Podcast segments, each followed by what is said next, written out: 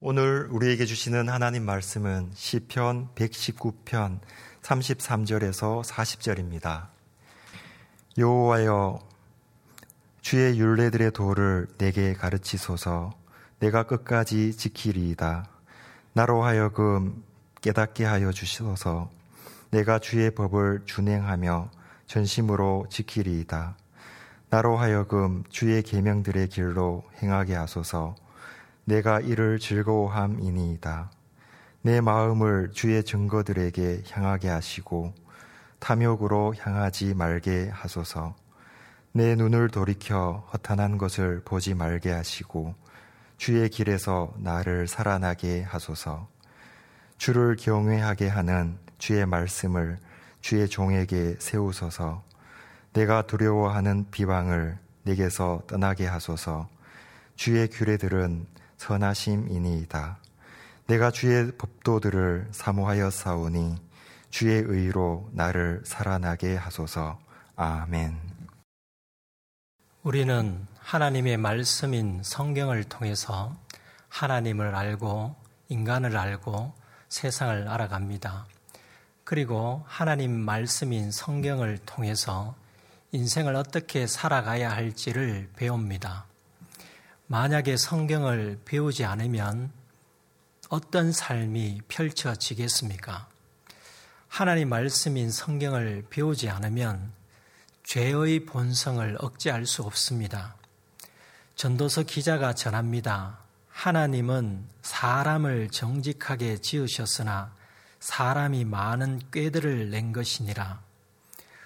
우리가 꾀를 내어 제멋대로 살아가려고 하는 죄의 본성을 억제하려면 하나님 말씀을 배워야 합니다.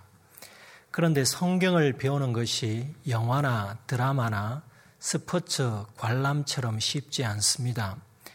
배움에는 노력이 필요하고 피곤함을 감수해야 합니다. 몸이 편한 대로 살고자 하는 생각은 바람직하지 않습니다. 육신의 생각은 하나님과 원수가 된다고 말씀하지 않습니까? 몸이 힘들어도 하나님 말씀인 성경을 배우도록 힘써야 합니다. 예수님께서 이 땅에 오셔서 가르치는 일에 힘을 쓰셨습니다. 당연히 그 이유가 있지 않겠습니까? 누가복음과 사도행전을 기록한 누가는 누가복음의 기록 목적을 사도행전 일 절, 이 절에서도 밝히고 있는데 예수님의 행적에 가장 중요한 두 가지를 언급하고 있습니다. 그것은 행함과 가르침입니다. 누가가 누가복음을 기록하면서 가장 중점을 둔 것이 바로 예수님의 행함과 가르침입니다. 예수님께서 사람을 가르치신 목적은 구원과 관련된 것으로서 하나님의 뜻을 깨닫고 죄의 본성대로 살아가지 않도록 하기 위함입니다.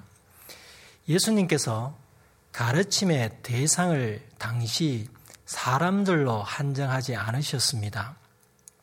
그래서 제자들을 세워 가르치셨고 제자들에게는 배운 것을 다른 사람들에게 가르치라고 명령하셨습니다. 너희는 가서 모든 민족을 제자로 삼아라. 내가 너에게 분부한 모든 것을 가르쳐 지키게 하라. 예수님의 복음 사역의 핵심이 가르침이었고 또한 그것을 지키도록 함이었습니다. 예수님께서 강조하신 가르침의 사역을 생각해 보면 하나님 말씀인 성경을 배우는 것이 우리의 삶에 얼마나 중요한지를 알게 됩니다. 우리는 주님의 가르침을 갈망해야 합니다. 시편 백십구 편의 다섯째 이어는 주님의 가르침을 구하는 기도로 시작합니다. 첫째 행입니다. 여호와여, 주의 율례들의 도를 내게 가르치소서. 내가 끝까지 지키리이다. 이 세상에서 가장 고귀한 지식은 무엇이겠습니까? 사람이 태어나서 죽을 때까지 많은 것을 배웁니다. 배움으로 살아가는 데 필요한 지식과 지혜를 얻고 직업을 얻고 재물을 얻고 명예를 얻습니다. 또한 그 배움으로 후손과 후학을 가르쳐서 사회와 국가를 성장하게 만듭니다. 그런데 우리의 배움이 영원한 생명으로 이어지지 못한다면 무슨 유익이 있겠습니까? 가장 고귀한 지식은 참된 자를 알게 하신 것과 영원한 생명으로 인도하시는 길을 아는 것입니다. 이것을 배워야 합니다. 그렇다면 어떻게 배울 수 있겠습니까? 시인처럼 내게 가르치소서라고 기도하면 저절로 배울 수 있겠습니까? 성경을 배우기 원하는 사람에게 하나님께서 어떻게 가르쳐 주실 수 있겠습니까? 하나님께서는 모세나 선지자처럼 특정한 사람을 통해 택한 백성에게 말씀을 전하셨습니다. 신약 시대에서는 예수님께서 말씀이 육신이 되어 이 땅에 오셔서 하나님 말씀을 친히 가르치셨습니다. 이후 주님으로부터 가르침을 받은 사람들이 여러 시대를 이어 말씀을 맡은 자로서 하나님 말씀을 가르치고 있습니다. 은혜로운 점은 육십육 권의 성경이 완성된 이후에는 하나님 말씀인 성경 자체가 말씀을 전하는 선지자와 교사의 역할을 감당하고 있습니다.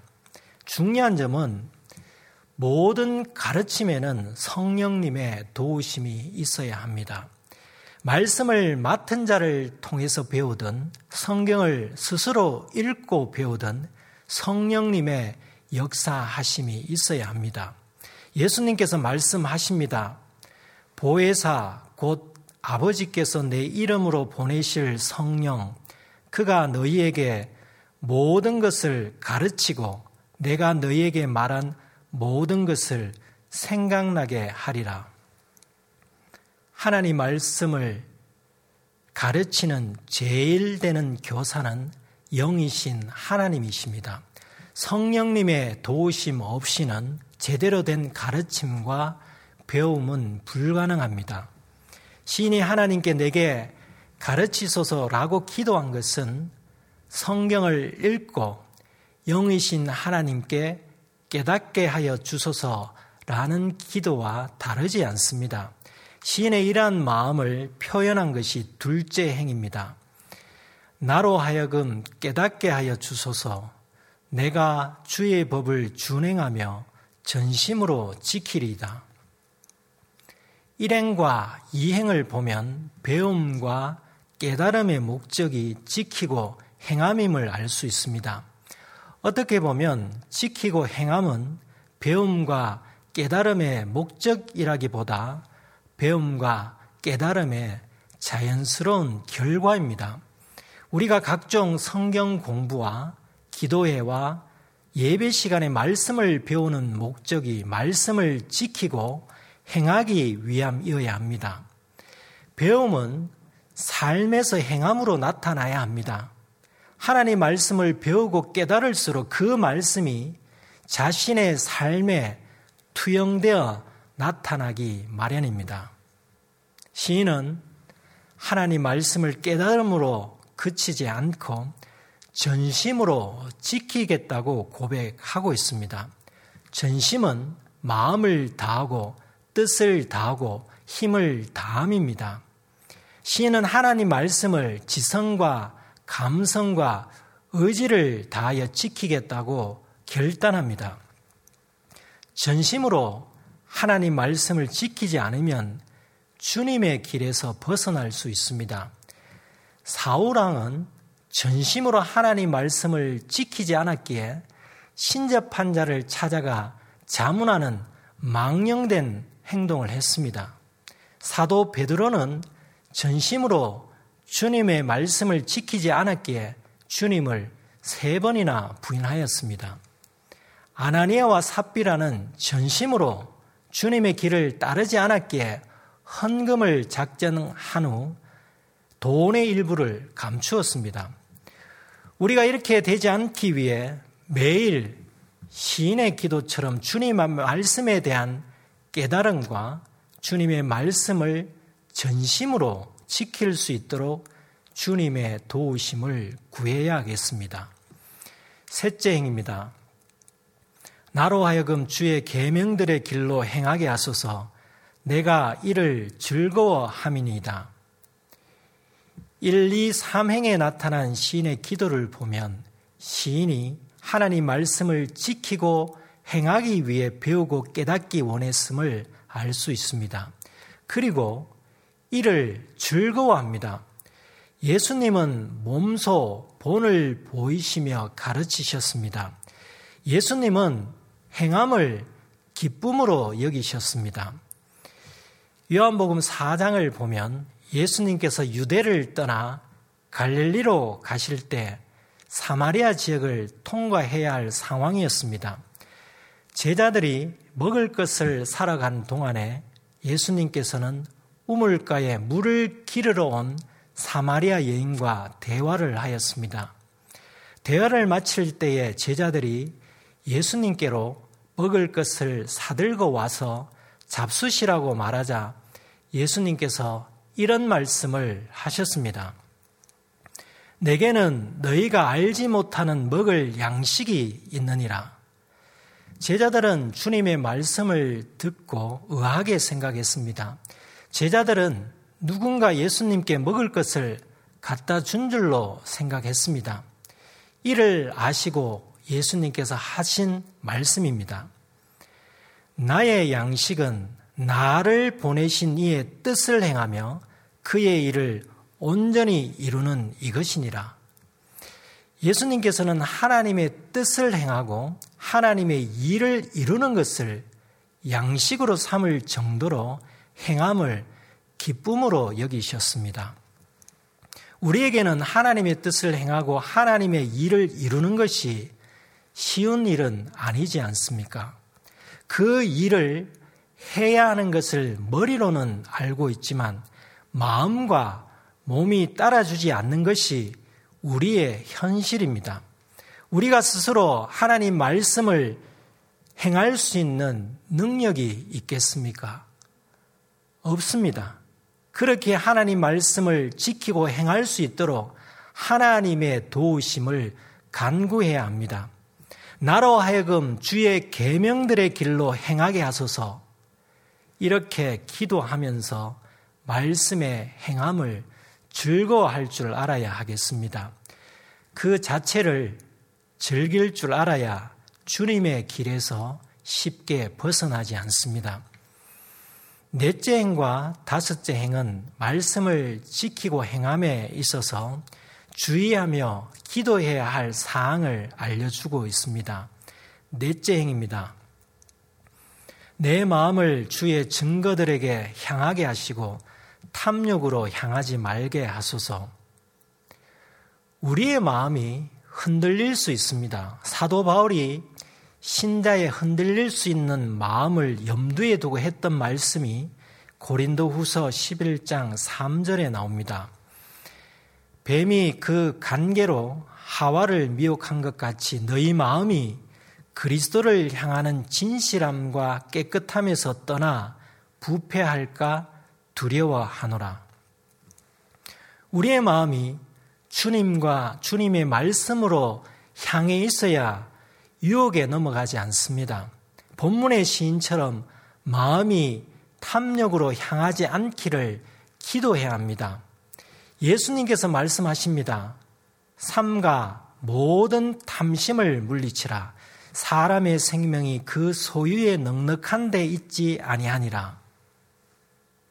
탐욕은 자신의 생명을 갉아먹습니다. 탐욕은 마음에만 머무르지 않습니다. 탐욕은 반드시 행동으로 나타납니다. 그래서 시인은 마음이 탐욕으로 향하는 것조차 원하지 않았습니다. 탐욕이 강하게 작용하면 거짓말을 하게 됩니다. 예레미야 선지자 시대에 멸망으로 치닫던 이스라엘 백성들을 향해 하나님께서 예레미야 선지자의 입을 통해 말씀하셨습니다. 그들이 가장 작은 자로부터 큰 자까지 다 탐욕을 부리며 선지자로부터 제사장까지 다 거짓을 행함이라. 탐욕은 거짓을 생산합니다. 누구든지 탐욕에 빠질 수 있습니다. 거룩한 직분을 수행해야 할 선지자와 제사장들이 탐욕에 빠져 거짓된 행동을 하였습니다. 탐욕은 결코 마음에만 머무르지 않습니다. 행동으로 표출됩니다. 그래서 우리의 마음이 탐욕으로 향하지 말아야 합니다. 북이스라엘의 제칠 대 왕 아합은 왕으로서 많은 것을 소유했음에도 나봇의 포도원이 탐이 났습니다. 이를 알게 된 그의 아내 이세벨이 거짓말로 나봇을 죄인으로 몰아 잔인하게 죽이고 나봇의 포도원을 남편이 차지하도록 하였습니다. 엘리사 선지자의 사환 게하시는 나병에서 고침을 받은 아람의 군대장관 나아만이 엘리사에게 고가의 선물을 제안할 때에 그 선물에 탐심을 품고 거짓말로 돈과 옷을 받았습니다. 가룟유다는 은삼십에 예수님을 팔아넘길 때에 겟세마네 동산에서 기도를 마치신 예수님께 거짓으로 선생님 안녕하십니까? 라고 입맞추며 인사를 하였습니다. 탐욕으로 잠깐 욕구를 충족할 수 있을지언정 탐욕은 자신을 파멸시킵니다. 아합은 포도원의 탐욕으로 인해 선지자의 예언대로 비참한 죽음을 맞이했습니다. 게하시는 물질의 탐욕으로 인해 나아만 장군의 나병이 자신에게 옮겨져 발병하였습니다. 가룟유다는 돈의 탐욕으로 인해 목매어 죽었습니다. 탐욕은 자신뿐만 아니라 자신의 가족과 자신이 속한 공동체를 슬픔과 곤경에 빠뜨립니다. 탐욕에 빠지지 않으려면 먼저 보지 말아야 할 것을 보지 않아야 합니다. 탐욕은 보는 것으로부터 시작합니다. 하와는 뱀이 유혹하는 선악을 알게 하는 실과를 눈으로 봄으로 탐욕에 불타올랐습니다. 그래서 시인은 이렇게 고백합니다. 다섯째 행입니다. 내 눈을 돌이켜 허탄한 것을 보지 말게 하시고 주의 길에서 나를 살아나게 하소서. 허탄한 것은 탐욕과 마찬가지로 생명을 앗아갈 수 있습니다. 시인은 허탄한 것을 추구할 때의 위험성을 알았기에 주의 길에서 나를 살아나게 하소서라고 기도합니다. 허탄의 원어는 공허와 허물을 뜻합니다. 손에 잡히지 않는 것, 영원하지 않음을 뜻합니다. 눈에는 손에 잡힐 듯하고 오래 소유할 수 있을 것만 같지만 실제가 없어 공허한 것이 허탄한 것입니다. 사람이 허탄한 것을 보는 이유가 무엇이겠습니까? 처한 상황이 어려울 때 허탄한 것을 볼 확률이 높아집니다. 상황이 어려울수록 주님의 길에서 회복되도록 힘써야 하겠습니다. 시인 역시 어려운 환경에서 허탄한 것을 보기도 하였을 것입니다. 그런데 의지적으로 보는 것과 의지와 상관없이 눈에 들어오는 것은 다르지 않겠습니까? 허탄한 것이 시야에 잠시 들어올 수 있습니다. 하지만 그곳에 시선이 오래 머물러 있다면 시험에 빠질 수 있습니다. 마음이 향해야 할 곳에 향하는 것이 중요하듯이 우리의 눈 역시 보아야 할 것을 보아야 합니다. 그런데 의지와 상관없이 눈에 들어오는 것을 어떻게 해야 하겠습니까? 눈을 뜨면 보이는 것에 허탄한 것이 많이 있습니다. 텔레비전, 컴퓨터, 스마트폰 등을 사용하다 보면 허탄한 것이 보일 때가 많이 있습니다. 사회에서 일어나는 일에도 허탄한 것이 많이 있습니다. 말씀으로 굳게 서 있지 않다면 눈에 보이는 것을 통해 허탄한 것에 빠지게 됩니다. 허탄한 것을 보면 볼수록 선과 악의 경계가 모호해지며 악행이 합리화되거나 정당화됩니다. 시선이 머무는 곳에 마음이 머뭅니다. 사람마다 자주 시선이 머무르게 되는 무언가가 있을 것입니다. 그것을 보면 볼수록 그것을 따라하고 싶습니다. 그것을 소유하거나 행할 능력이 없으면 깨끗이 포기하면 좋은데 그렇지 않은 경우가 있습니다. 어떻게 하든지 해보려고 합니다. 마침내 탐욕으로 변하여 거짓 행동으로 이어질 수 있습니다. 그래서 시선이 오래 머무는 곳이 있다면 조심해야 합니다. 안목의 정력을 조심하라고 하지 않습니까? 솔로몬이 누린 부귀 영화는 역사의 길이 남을 만큼 컸습니다. 솔로몬이 눈으로 보고 원하는 것, 마음으로 즐거워하는 것을 얻었습니다. 그가 고백했습니다. 무엇이든지 내 눈이 원하는 것을 내가 금하지 아니하며 무엇이든지 내 마음이 즐거워하는 것을 내가 막지 아니하였으니 이는 나의 모든 수고를 내 마음이 기뻐하였습니다. 이것이 나의 모든 수고로 말미암아 얻은 몫이로다. 솔로몬이 자신의 수고로 눈이 원하는 것과 마음이 즐거워하는 것을 절제하지 않고 얻은 결과는 어떠했겠습니까? 그의 다음 고백입니다. 그 후에 내가 생각해 본즉 내 손으로 한 모든 일과 내가 수고한 모든 것이 다 헛되어 바람을 잡는 것이며 해 아래서 무익한 것이로다.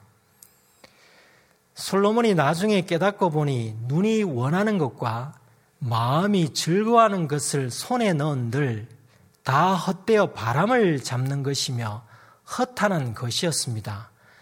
공허함 뿐이었습니다. 교우님들은 혹시 눈이 원하는 것을 위하여 수고해서 얻은 것이 오랜 기쁨을 가져다 주었습니까? 시간이 지나 생각해 보면 다 헛된 일이지 않습니까? 솔로몬의 아버지 다윗의 범죄는 그가 보는 것으로부터 시작되었습니다. 왕궁 옥상을 거닐다가 한 여인이 목욕하는 것을 우연히 보게 되었더라도 시선이 거기에 머물지 말았어야 했습니다.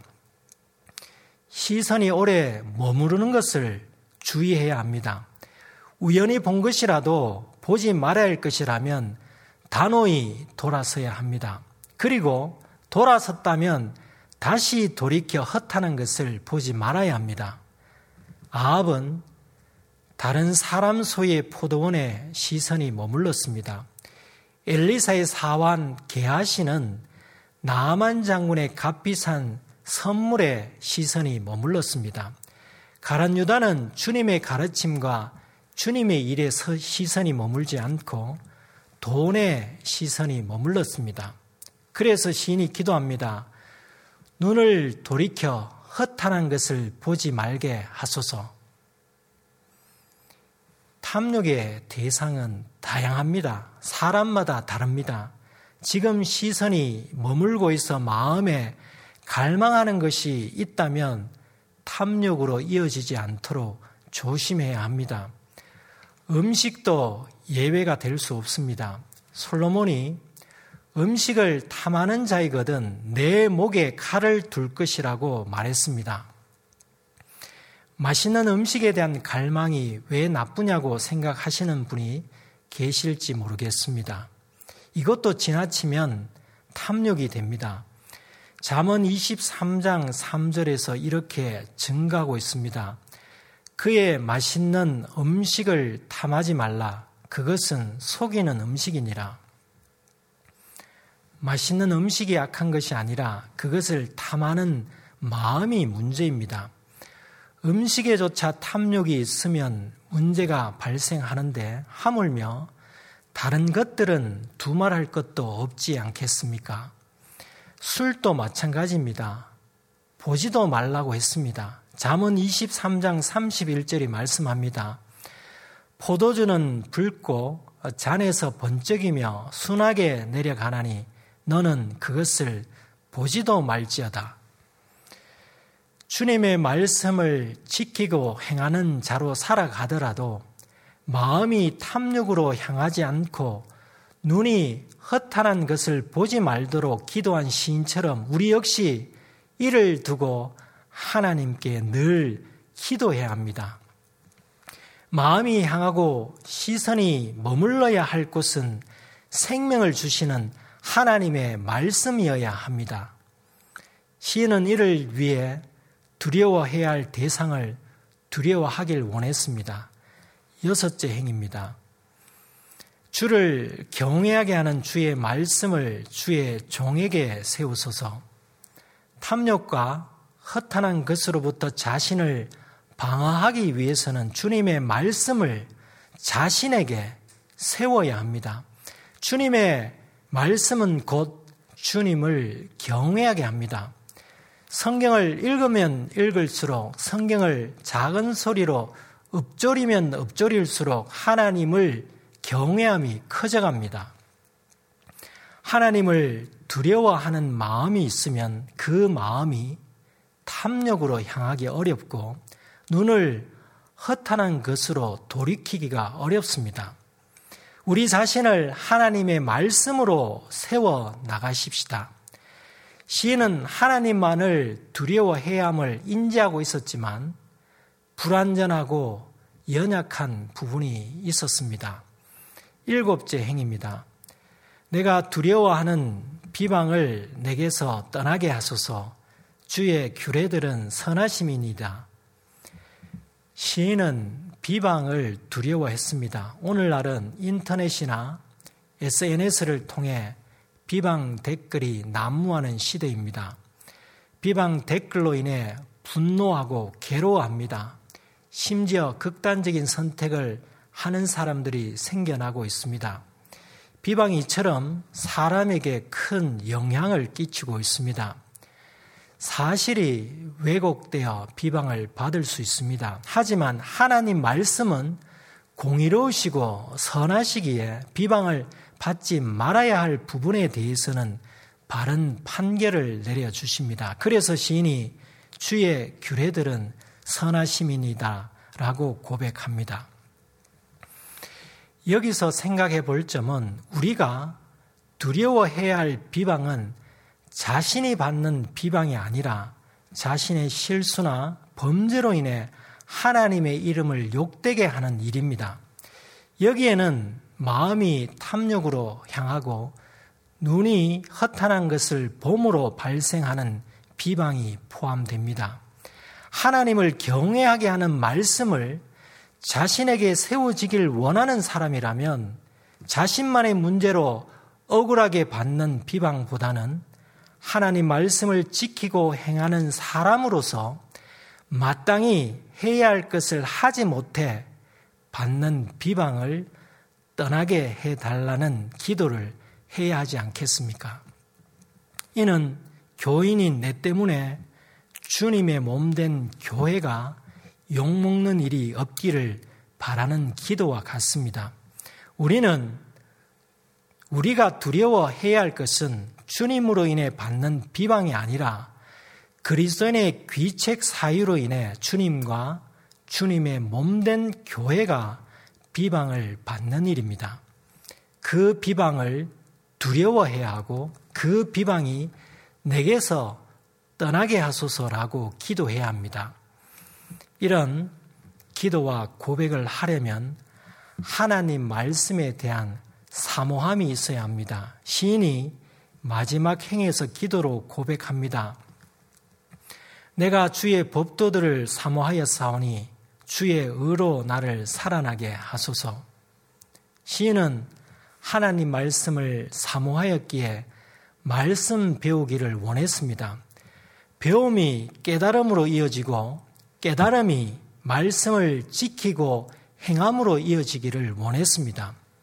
하나님 말씀을 사모함이 마음을 탐욕으로 향하지 않게 하고 눈이 헛하는 것을 보지 않게 하고 하나님의 영광을 가리는 비방을 떠나게 합니다. 하나님 말씀이 의롭기에 억울함을 풀어주고 위로를 주고 기쁨을 줍니다. 삶의 환경이 암울하더라도 하나님 말씀이 우리를 살아나게 합니다. 그러므로 우리는 하나님 말씀인 성경을 배우기에 힘쓰십시다.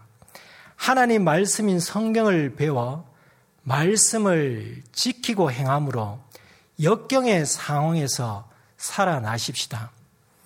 이번 한 주간만이라도 기도할 때에 이렇게 기도하십시다. 여호와여, 주의 말씀의 도를 내게 가르치소서. 기도하시겠습니다. 하나님 아버지, 말씀을 맡은 자들을 통해서 끊임없이 하나님을 경외하게 하는 말씀을 가르쳐 주셔서 감사드립니다. 말씀이 육신이 되어 오신 예수님께서 말씀을 친히 가르치시고 또한 제자들에게 말씀을 가르치며 지키도록 명령하심으로 오늘날까지 그 가르침의 사명이 이어져 올 수 있도록 은총을 베풀어 주셔서 감사드립니다. 누구든지 성령님의 도우심을 받아 하나님 말씀인 성경을 배우고 깨닫고 행할 수 있도록 인도해 주셔서 감사드립니다. 세상에서 어떻게 살아가야 할지를 하나님 말씀인 성경을 통해 가르쳐 주셔서 감사드립니다. 하나님 말씀을 지키고 행함으로 하나님을 더욱더 경외하게 하시고 두려워하지 말아야 할 것을 두려워하지 않게 하시옵소서. 언제나 마음이 말씀으로 향하게 하시고 탐욕으로 향하지 말게 하시옵소서. 눈이 말씀을 즐겨보게 하시고 허탄한 것을 보지 않게 하시옵소서. 주님을 모르는 사람들이 주님의 가르침을 배우도록 말씀의 통로가 되게 하시옵소서. 코로나 바이러스 감염증으로 인해 시리에 빠진 사람들이 하나님 말씀을 배움으로 마음이 향해야 할 곳으로 향하고 시선이 머물러야 할 곳으로 머물러 회복되는 은혜가 임하게 하시옵소서. 예수님의 이름으로 기도드립니다. 아멘.